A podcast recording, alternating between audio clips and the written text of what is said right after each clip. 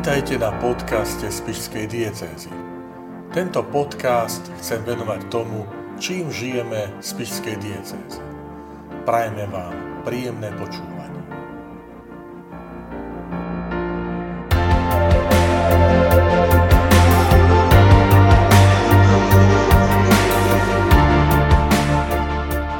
List k nedeli Božieho slova. Milí bratia a sestry, dnes slávime nedelu Božieho slova, ktorú ustanovil svätý otec František v roku 2019. Touto iniciatívou chce priviesť ľudí k poznaniu, aký dôležitý význam má Božie slovo pre náš každodenný život. Božie slovo prináša nádej tým, ktorí ho počúvajú a príjmajú s jednoduchým srdcom. Nie je náhoda, že nedelu Božieho slova slávime v dňoch, keď sa modlíme za jednotu kresťanov. Sveté písmo je mostom dialógu a dôležitým kontaktom s inými kresťanskými vyznaniami, ba dokonca celou spoločnosťou. Ponúka nám totiž hodnoty, ktoré sú nadčasové a vhodné pre všetkých ľudí. Naša diecéza prežíva tento rok pastoračnú aktivitu Ježišova cesta do Emaus, ktorú sme rozdelili na tri etapy. Cez advent a Vianoce sme sa učili viac počúvať a prijímať druhých ľudí.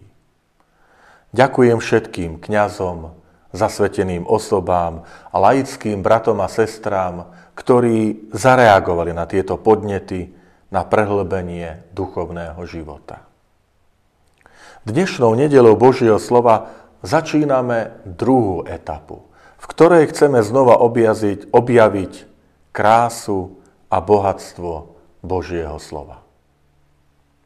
Emauským učeníkom horeli srdcia, keď im pán Ježiš vysvetľoval sväté písmo. Je to poklad, ktorého nesmiernu hodnotu potrebujeme na novo objaviť.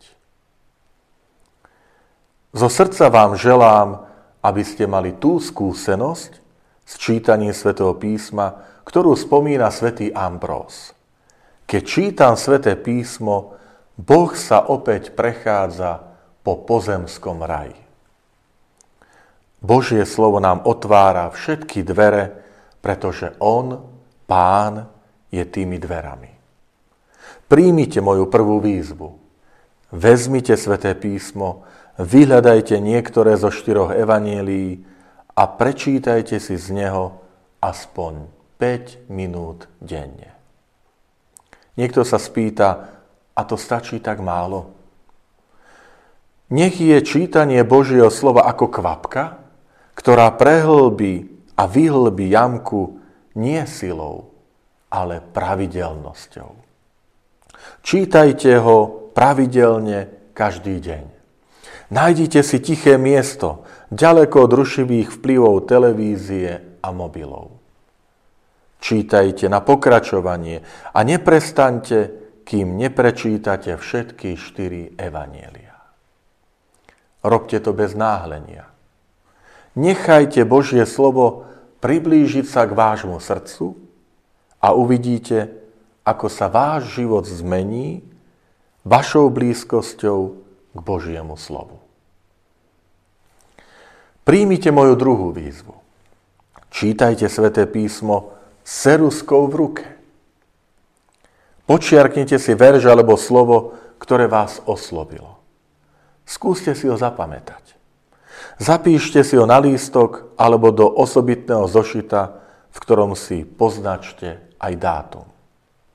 Ten verš alebo slovo bolo napísané presne pre teba. Podelte sa s ním s druhými. Vráte sa k zapísanej myšlienke počas dňa a ešte lepšie večer pred spaním. Verte, že Božie slovo vás osloví v okamihoch, keď budete potrebovať Božiu blízkosť. Napokon moja tretia výzva. Sprevádzajte čítanie Božieho slova modlitbou. Sveté písmo nebolo napísané preto, aby zostalo uväznené v knihe na poličke u vás doma. Nechajte ho klíčiť a rásť vo vašom srdci. Práve modlitbou zostupuje Božie slovo do srdca. Pýtajte sa v modlitbe jednoduchú vetu. Pane, čo odo mňa očakávaš, aby som dnes urobil? Keď čítame sväté písmo každý deň, Boh každý deň prechádza okolo a zasieva semienko do pôdy nášho života. V modlitbe sa naše srdce stáva bohostánkom, v ktorom zachovávame Božie slovo podľa vzoru Pany Márie – ktorá zachovávala všetky slová vo svojom srdci a premýšľala o nich. Modlitbou vítame v našom srdci toho istého Ducha Svetého, ktorý viedol svetopiscov, aby zapísali Božie slovo. Prosme Ducha Svetého, aby sme prečítaný biblický úryvok správne porozumeli a uskutočňovali v živote. Poprosme Božieho ducha jednoducho a úprimne. Duchu Svetý, pomôž mi správne porozumieť a žiť Božie slovo. Drahí bratia a sestry, na záver sa chcem poďakovať kňazom, ktorí s láskou a horlivosťou vysvetľujú Božie slovo a zapalujú srdcia veriacich pre pána. Bratia kňazi, prehlbujte svoju lásku k Svetému písmu pravidelným rozjímaním, štúdiom a poctivou prípravou homílie. Ďakujem lektorom, ktorí prednášajú Božie slovo na bohoslužbách. Ďakujem učiteľom náboženstva a katechétom, ktorí vedú mladých k poznaniu Svetého písma. Ďakujem rodičom a starým rodičom, ktorí učia svoje deti a vnúčatá biblické príbehy. Prosím, modlite sa aj za mňa, aby som bol verným ohlasovateľom Kristovho Evanielia. Váš biskup František Ďakujeme vám za váš čas ktorý ste tu strávili. Sledujte naše aktivity na stránke www.kapitola.sk alebo na našich sociálnych sieťach.